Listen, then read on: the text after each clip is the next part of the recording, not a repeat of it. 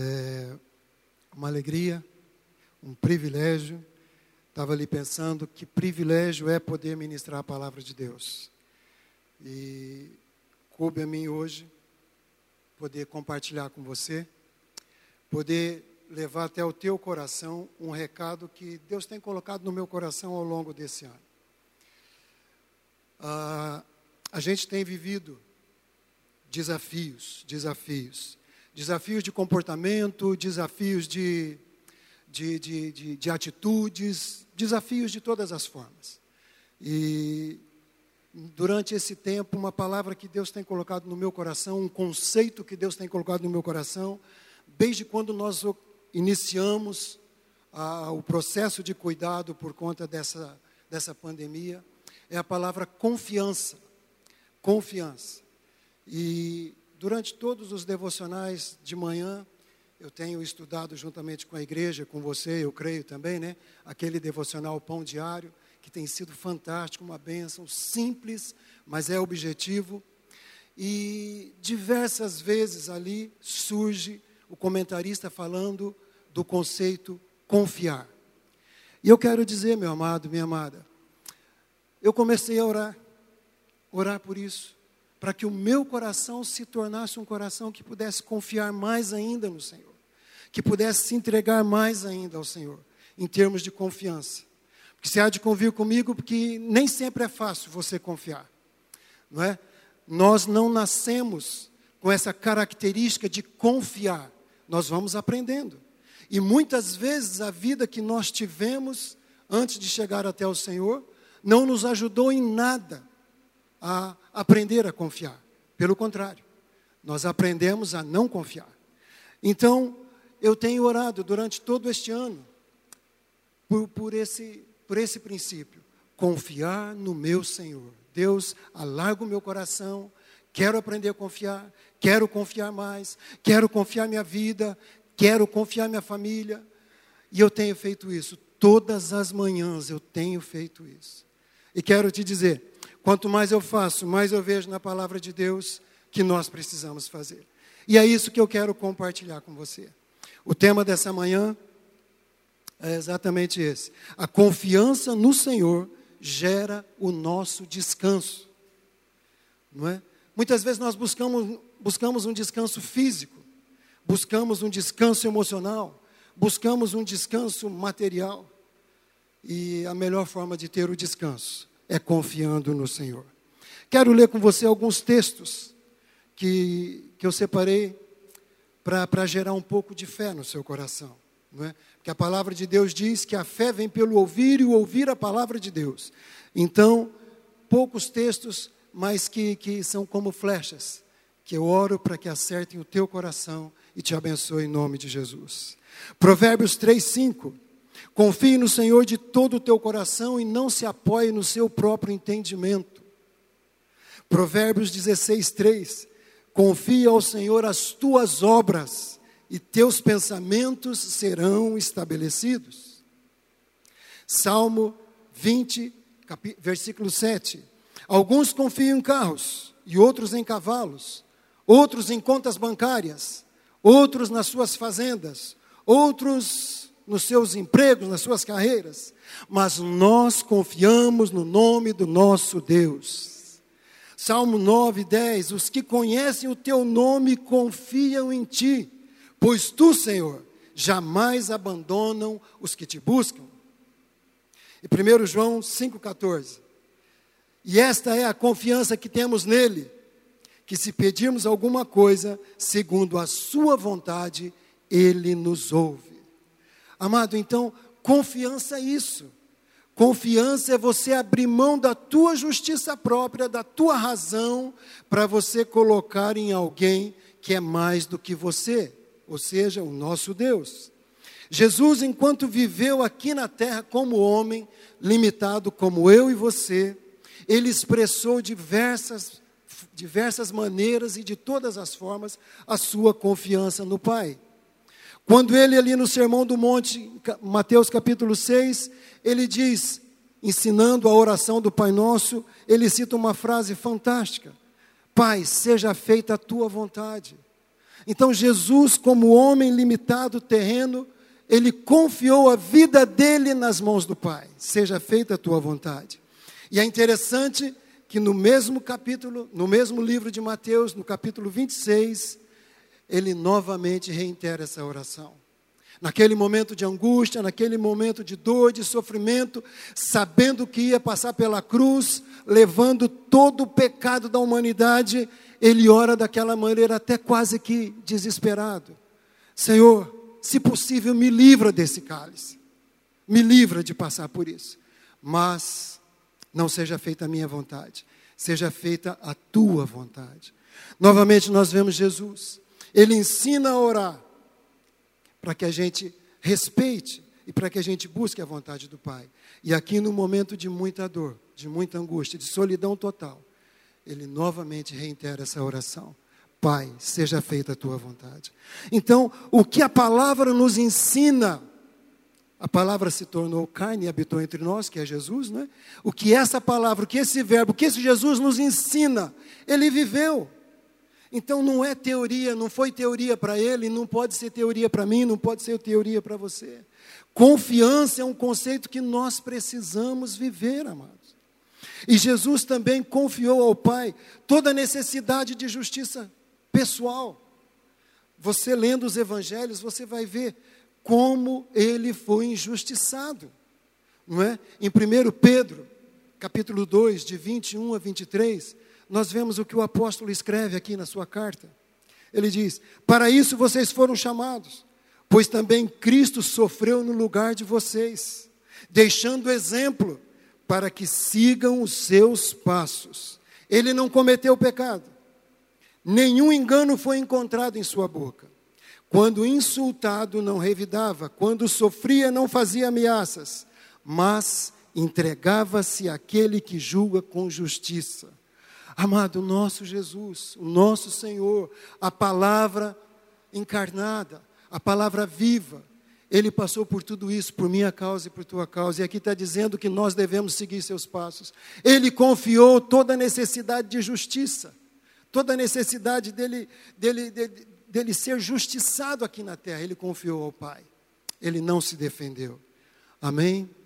Você pode ir pensando no seu coração quantas vezes você teve que se defender. E eu quero dizer uma coisa: quando você se defende, você está por sua conta. Mas quando você se entrega nas mãos daquele que julga com justiça, você tem os céus inteiros ao teu favor. Você não precisa se defender. Confiar no Senhor pode não mudar os fatos, pode não mudar a realidade, pode não mudar o problema, mas muda a minha forma de encará-los. Quando eu confio no Senhor, às vezes o monte continua ali, às vezes a situação continua ali, a pandemia pode continuar ali, mas a maneira como eu encaro muda, porque o Senhor muda o nosso coração. Confiar no Senhor é saber que as coisas podem não sair do nosso jeito.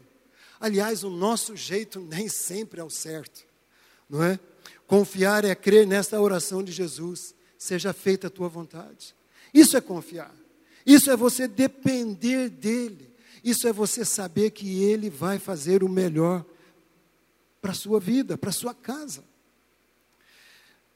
E outra, se for para fazer a vontade dele, meu, a vontade dele é perfeita, é agradável, é boa. Em Romanos 12 diz isso.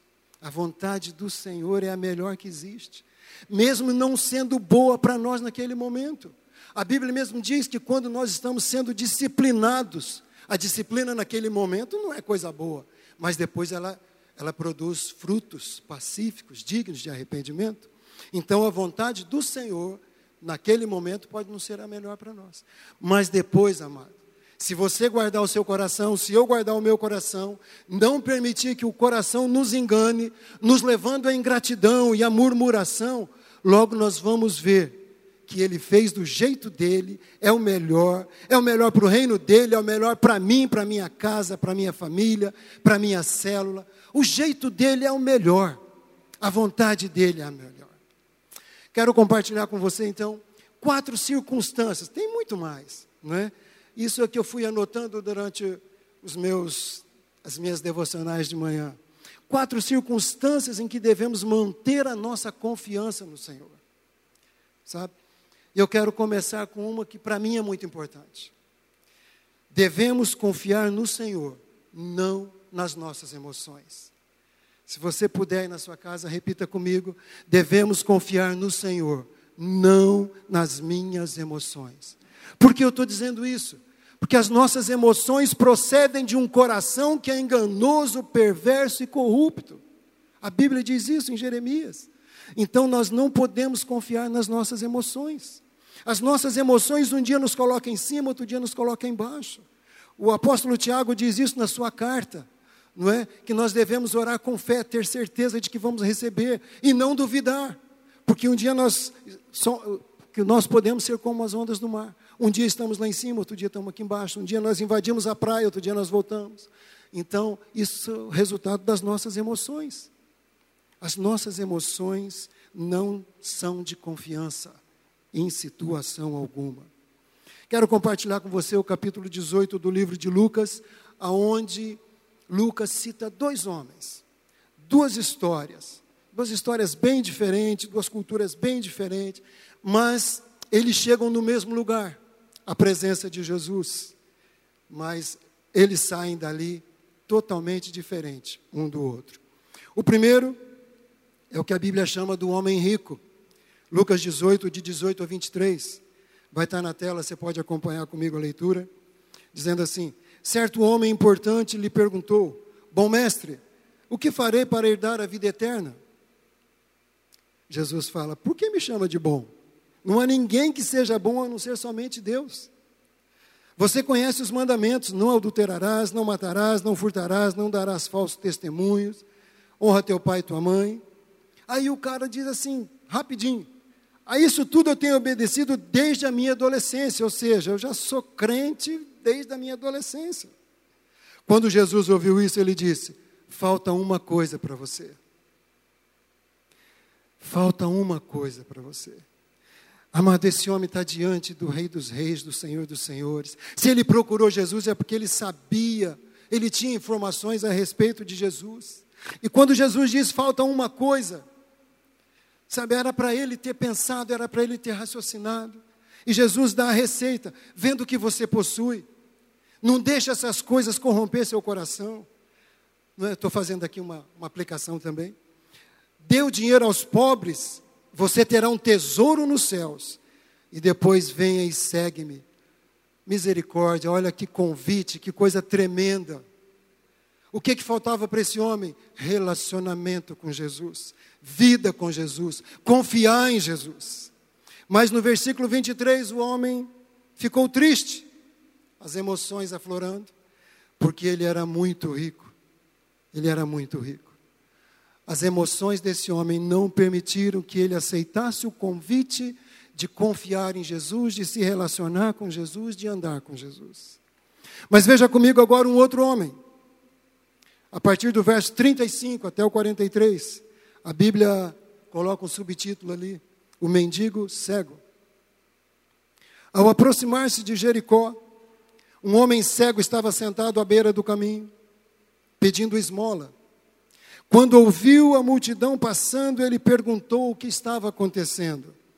E lhe disseram: Jesus de Nazaré está passando. Ele se pôs a gritar: Jesus, filho de Davi, tem misericórdia de mim. E aqueles que estavam ali perto dele repreendiam para que ele ficasse quieto, mas ele gritava mais alto ainda: Filho de Davi, tem misericórdia de mim. Jesus parou e ordenou que lhe trouxesse aquele homem. Quando ele chegou perto, Jesus lhe perguntou: o que, você quer que eu te faça? Pensa comigo que aquele homem era pobre. Aquele homem dependia de esmola para comer. Ele podia pedir: Eu quero um milhão de dracmas. Eu quero muita grana. Eu quero parar de pedir esmola. E não foi isso que ele pediu. Ele só falou: Senhor, eu quero ver. Senhor, eu quero ver. E aqui eu quero fazer uma aplicação também.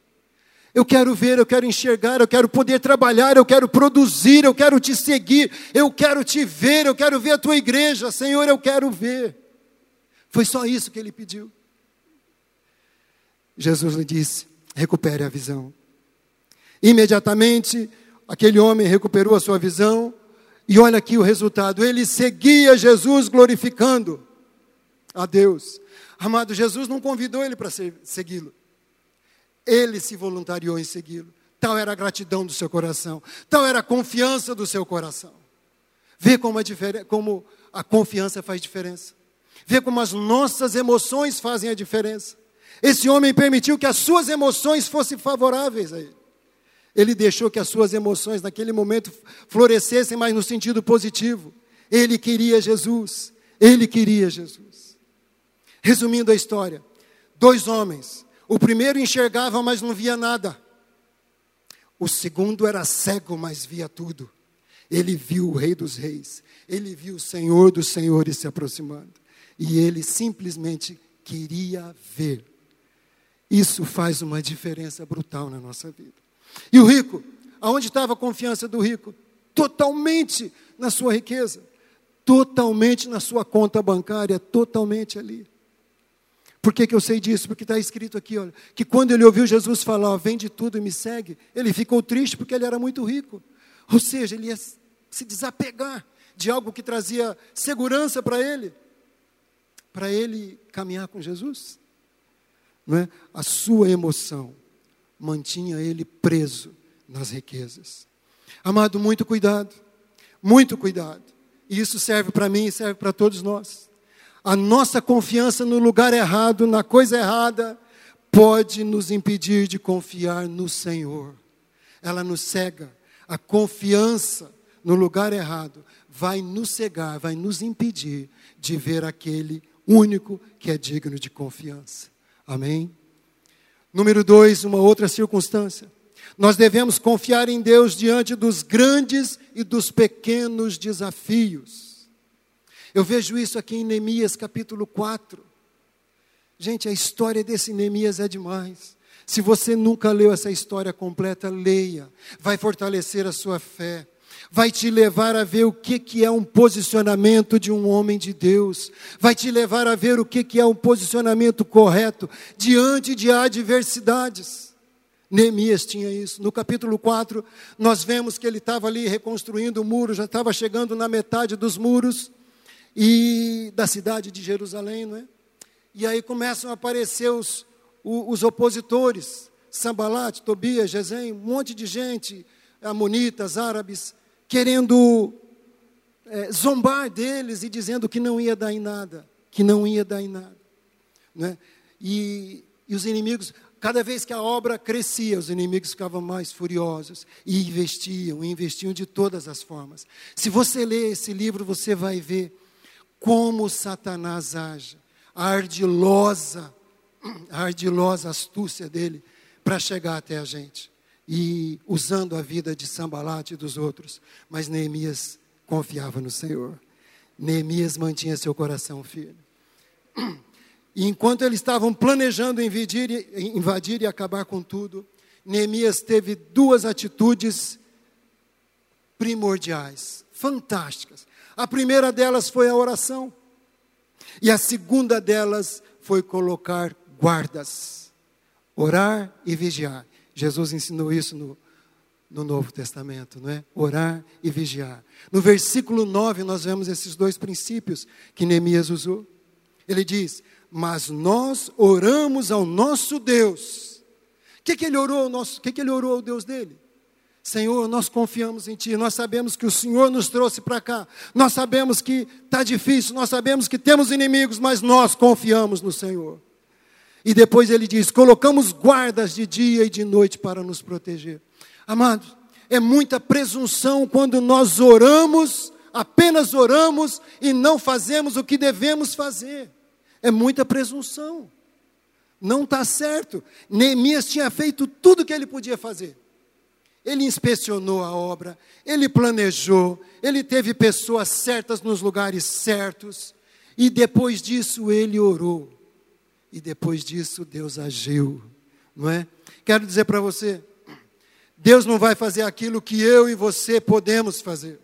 Deus só faz aquilo que nós não temos nenhuma condição de fazer. Nenhuma. É? Nós estamos aqui, como o pastor Davi falou, no meio de uma situação. Qual que é a tua parte? Qual que é a minha parte? manter os critérios que têm sido orientados pelos médicos. Use máscara, mantenha o distanciamento, higiene o tempo todo, cuidado com a sua ida ao supermercado, uma pessoa por família, evite encostar nas gôndolas, evite brincadeiras, evite, sabe, essa é a sua parte. Essa é a sua parte.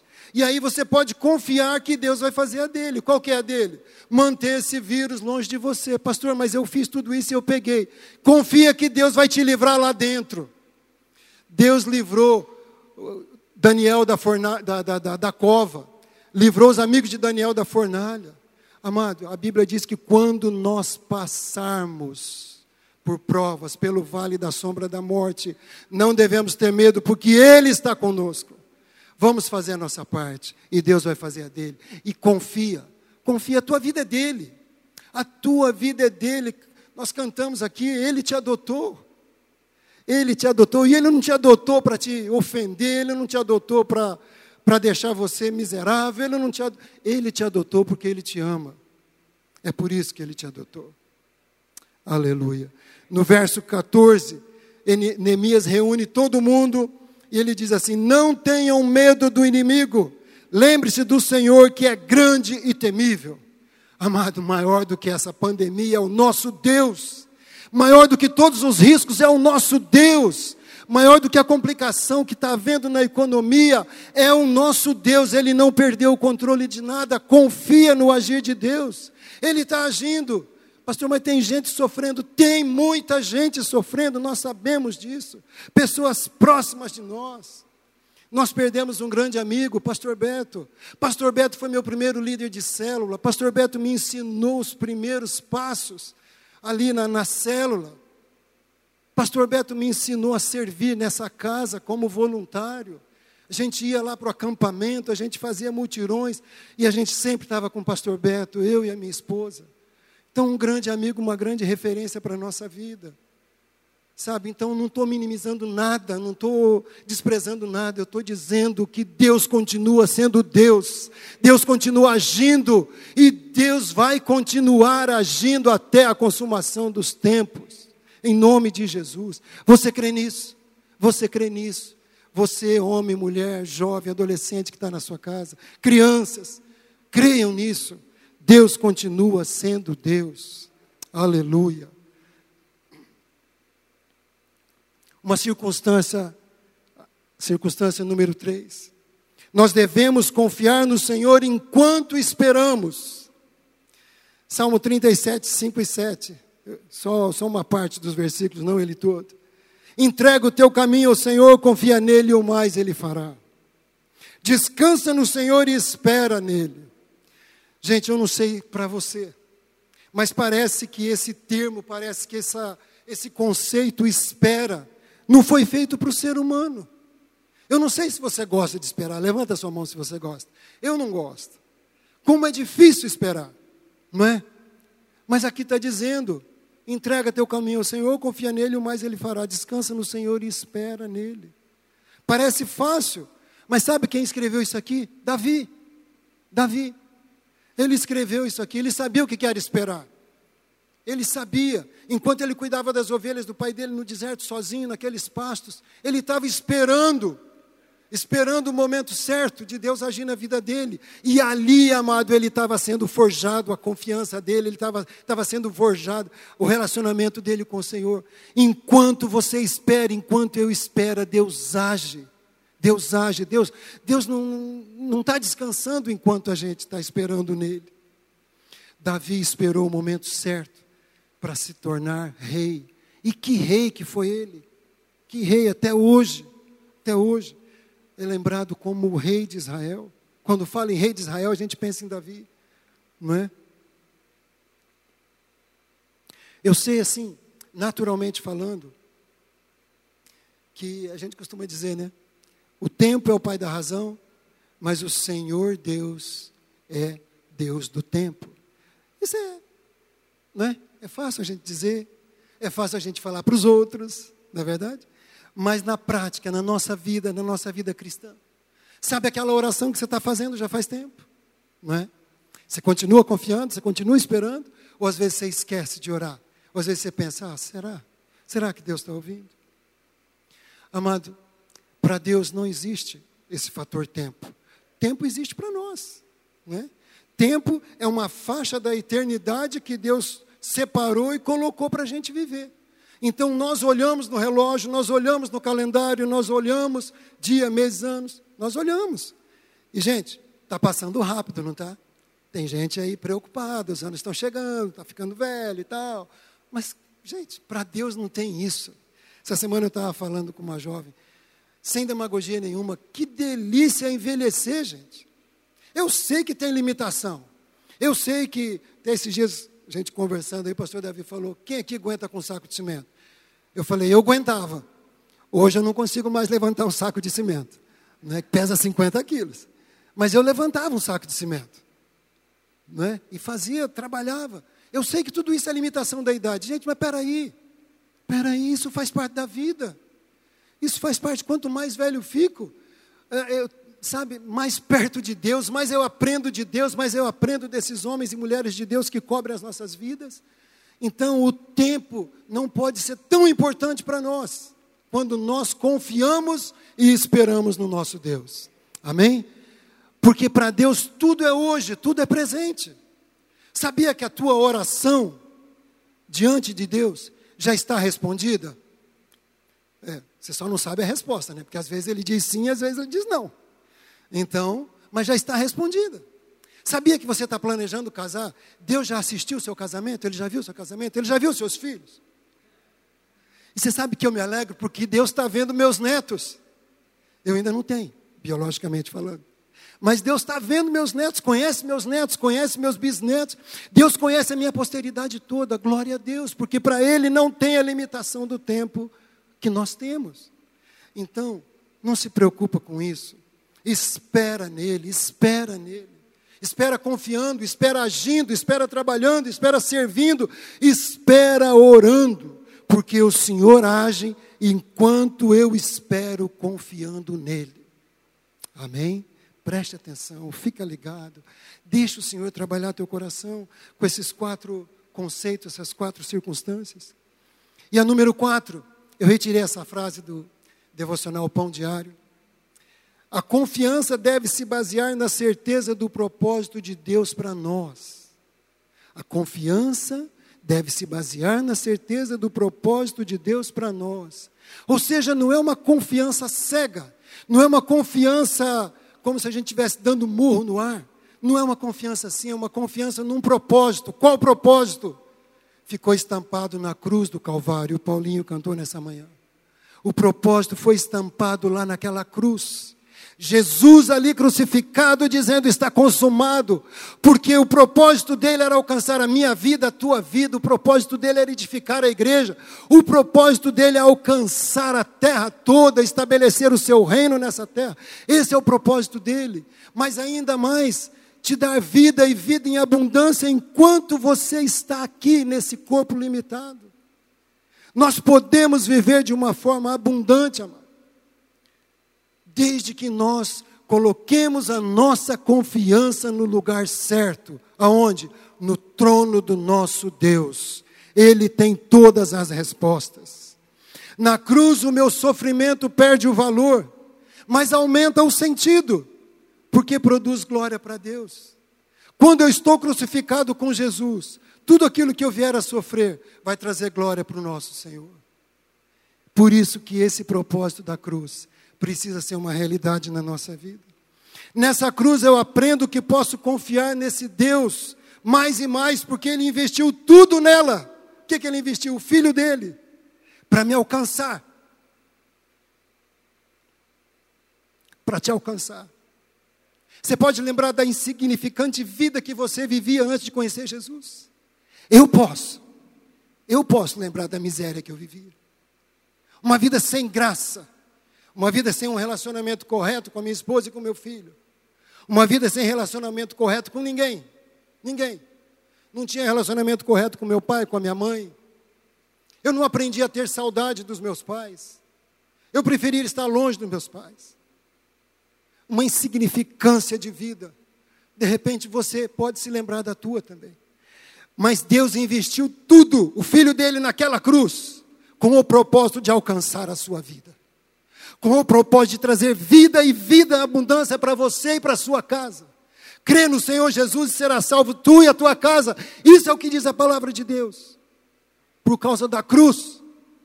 Por causa da cruz. Quem faria isso?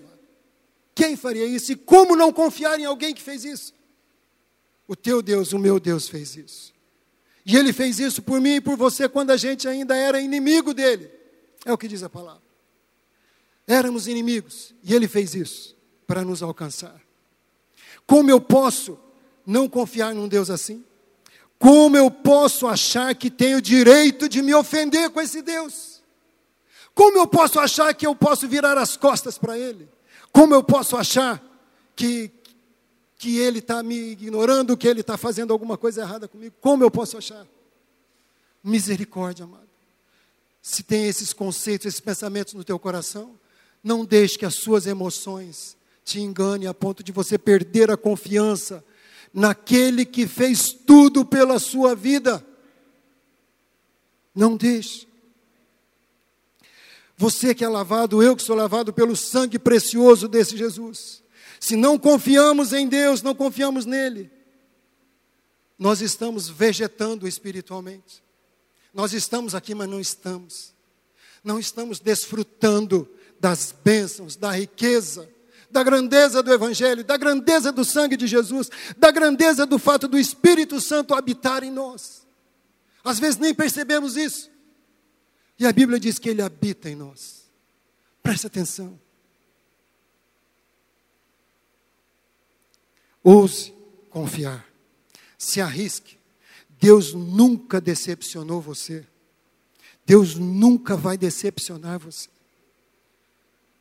Nunca. Ele adotou você por amor. Ele não precisava. Ele não precisava. Presta atenção. Ele é todo poderoso. Todo poderoso. Quando houve aquela rebelião no céu, quando houve o pecado de Adão, ele teria todo o direito de acabar com tudo e começar de novo do jeito dele. Ele não precisaria fazer tudo isso que ele fez, mas ele fez. Sabe por quê? Porque ele é confiável. Ele fez porque ele, ele ama a humanidade. Ele fez porque quando ele criou o homem e a mulher, ele deu uma palavra. Ele colocou o espírito dele dentro do homem e da mulher. Ele fez porque esse mesmo conceito hoje está vivo aqui através da igreja. Não estamos presencialmente como o corpo de Cristo, mas estamos presencialmente aí onde você está. A palavra de Deus está chegando aí, a unção do Espírito Santo está chegando aí. Amado, quando eu estou aí no teu lugar assistindo, Sabe, é, é, eu aplaudo, eu danço, eu fico de pé, eu não louvo sentado, eu, até sendo às vezes um pouco legalista, mas eu tomo banho com essa roupa aqui, muitas vezes eu assisto o culto do jeito que eu estou aqui. Eu não assisto o culto de chinelo, de camiseta, desculpa, não estou aqui criando nenhuma nova doutrina. Eu, é minha experiência, tá bom? É a minha experiência. É porque eu sei que meu Deus está ali do lado. Se eu tivesse aqui na igreja, eu ia estar assim, bonitinho, arrumadinho. Agora, meu Deus está lá comigo, por que, que eu não vou me arrumar para ficar bonitinho? Para Ele. Amém? É a minha experiência, não precisa ser a sua. Mas se Deus tocar o teu coração, faça. Eu e minha esposa, todos os domingos pela manhã, nove e meia a gente começa a orar pelo culto. Porque se tivesse aqui, nove e meia a gente começaria a orar pelo culto. A gente anda pela casa orando pelo culto. Sabe, amado? Eu, eu, eu amo esse Deus.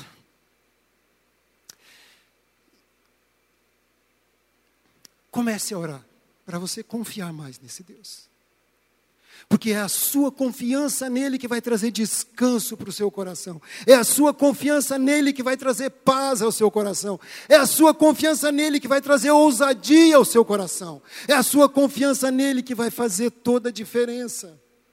Sabe, eu sei que é difícil, eu sei que é difícil não estarmos juntos, mas eu quero dizer para você com todo respeito por quem pensa o contrário. Para mim, tanto faz tanto faz assistir o culto aqui ou assistir aí na minha casa. Entendo tanto faz, sabe? Porque a presença dele está aqui, mas a presença dele está aí com você, a presença dele está lá em casa comigo, sabe? É por isso tanto faz. Não é que eu não valorize a igreja, eu amo a igreja. Quando a gente começou aqui, tinha uma restriçãozinha. Eu falei, pastor, deixa eu ir, deixa eu ir, deixa eu ir. Eu amo estar aqui, amado. Eu amo tanto que eu já morei nessa casa aqui por mais de 10 anos.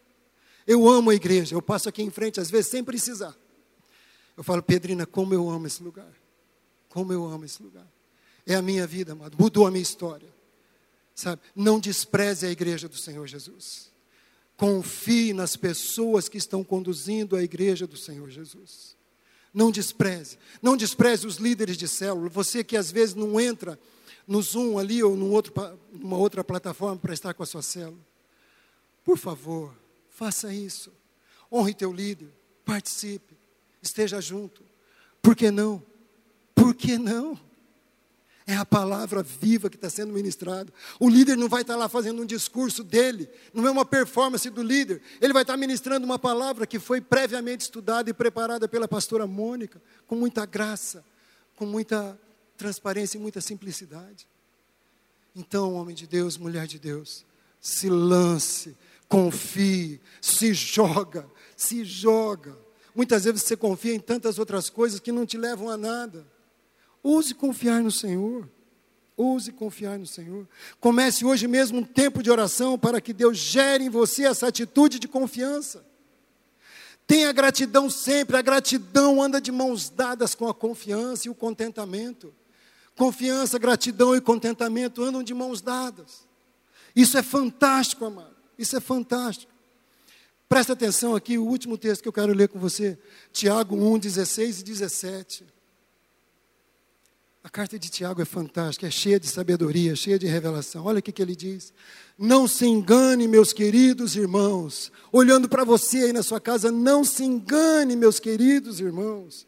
Tudo de bom que recebemos e tudo que é perfeito vem do céu, vem de Deus, o Criador das luzes do céu. Ele não muda, não tem sombra de variação nele.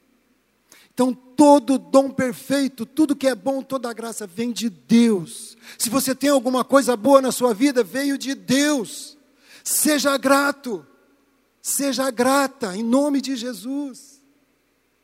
Isso vai gerar um coração confiante, isso vai gerar um coração cheio de contentamento, isso vai gerar um coração que tem descanso. Contentamento produz descanso. Confiança produz, produz descanso. Gratidão produz descanso. Eu falei para você aqui que eu não gostava de chegar na casa dos meus pais. E por muito tempo, depois de casado, eu não gostava de chegar na minha casa. Na minha casa com a minha esposa e meu filho. Não gostava. Hoje eu tenho o maior prazer. Ficamos quase 60 dias, só eu e minha esposa sem receber a visita do nosso filho, e até hoje estamos sem ser visitados por ninguém. Não é? Mas ficamos lá quase 60 dias, sem sair. Ia no mercado ali pertinho e voltava, ia 8, 8 e 10, 8 e 15, não tinha muita gente ainda, só os velhos no mercado. Né? Velho vai no mercado cedo. Então era o meu caso. Aí ia lá rapidinho e voltava. Gente, mas quero dizer que delícia ficar com a minha esposa na minha casa, só nós dois por 60 dias. Que delícia! Sabe por quê? Porque nós ousamos confiar na palavra do Senhor. Nós ousamos pôr em prática a palavra do Senhor. Nós ousamos valorizar o Espírito Santo que habita em nós. Existia gratidão e existe gratidão pelo lugar que Ele nos plantou, pelos homens e mulheres de Deus que estão sobre a nossa vida. Aqui eu quero. Desculpa abrir um parênteses, eu, pastor, me perdoa, mas eu quero fazer uma coisa aqui. Quero honrar o pastor Davi e a pastora Mônica. Sabe? A maioria de vocês não perceberam. A maioria, ninguém percebeu. Mas pastor Davi e pastora Mônica não descansaram um minuto desde que foi decretada essa, é, é, esse recesso, essa restrição toda. Produzindo materiais, incentivando os líderes de célula, incentivando os pastores, encontrando, pensando uma nova maneira de, de, de, de administração aqui da igreja. Tantas coisas. Sabe, gente, enquanto a maioria ficou restrita em casa, eles vinham para cá todos os dias trabalhar, pensando em você, pensando na igreja. Sabe, eu, eu amo esse casal. Pastor Davi e pastora Mônica são mais novos que nós. Mas eu considero como meu pai, pastora Mônica como minha mãe. Quero dizer que minha vida mudou radicalmente depois que eu comecei a me relacionar com esse homem. Depois que eu comecei a aceitar, sabe, os conselhos, a disciplina, os toques. Eu não sei onde você está agora. Sabe, eu não sei a condição do seu coração.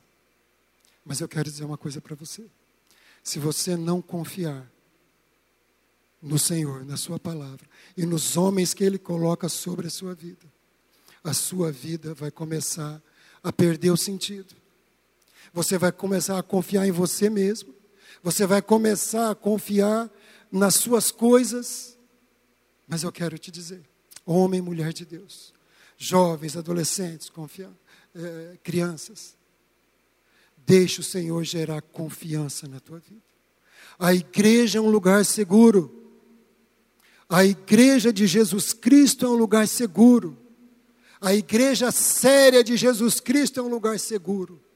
Eu sou prova disso, minha casa é prova disso, e eu conheço muitas outras pessoas que são prova disso. Ouse confiar no Senhor. Amém? E só repetindo aqui. Confie no Senhor e não nas suas próprias emoções. Confie no Senhor diante dos grandes desafios e dos pequenos desafios. Confie no Senhor enquanto você espera. E a confiança deve se basear na certeza do propósito que Deus tem para a sua vida. E esse propósito é a cruz de Jesus Cristo. Amém? Quero orar com você e depois eu quero chamar o pastor Davi aqui. Por favor, se você está aí meio tranquilão, Assuma uma postura de receber essa oração. Pai, compartilhei a tua palavra. Eu dei o recado que o Senhor colocou no meu coração para dar. Era o que eu podia fazer, Senhor. Agora é, é com o Senhor. Abençoa cada homem, cada mulher, cada criança, cada jovem, cada idoso que está ouvindo essa palavra. São teus, porque o Senhor os adotou Cuida deles, Pai, em nome de Jesus. Amém.